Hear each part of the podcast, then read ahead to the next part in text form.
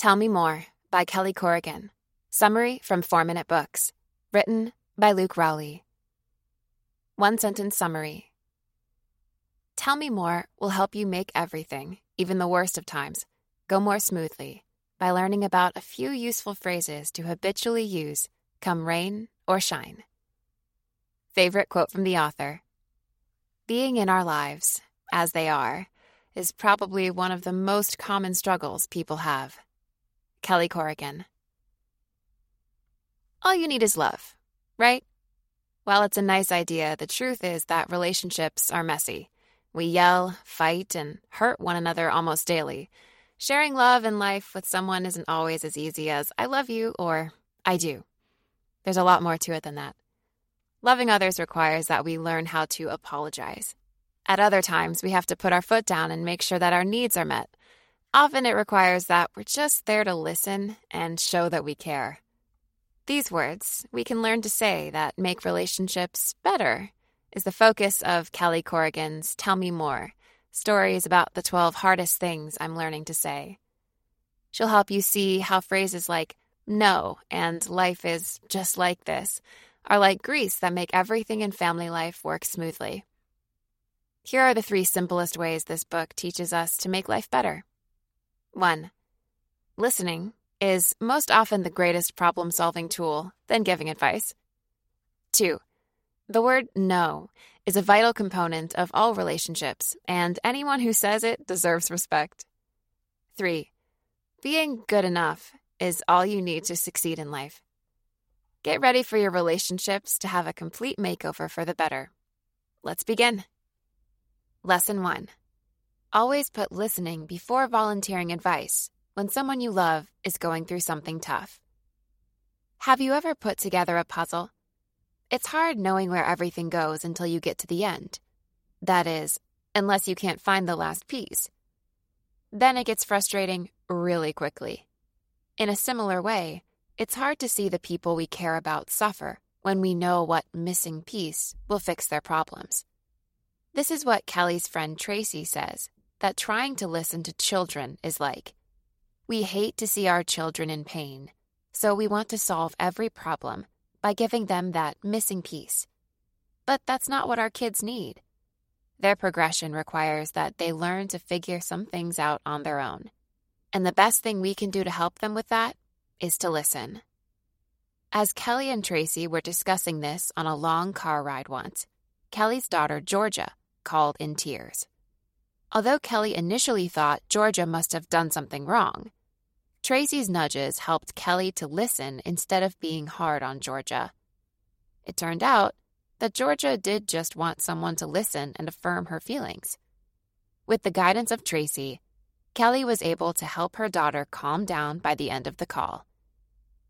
Usually, when something goes wrong, people know what they need to do. It's not the advice that helps them, what most people need to get through it is someone to empathetically feel with them.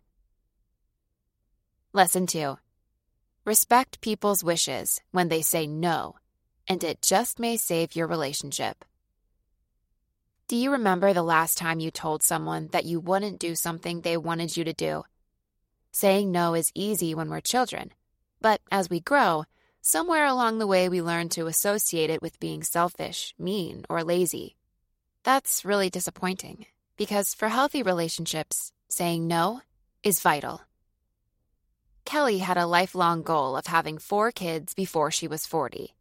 But when she got cancer, that threw everything in her life upside down. First, chemotherapy stopped her fertility.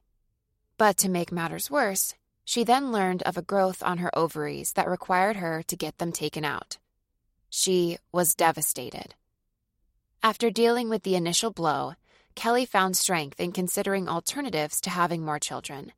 There was adoption or egg and embryo donors. All seemed right again until she shared all of this with her husband Edward. In a crushing blow to Kelly, he explained that he was happy. In his world, he finally had a healthy wife. Their kids were happy, and his career was flourishing. Edward just couldn't battle any longer as he had for so long. Although hurt, Kelly didn't push her husband further. That's because she now knew the extent of what her cancer had done to her husband.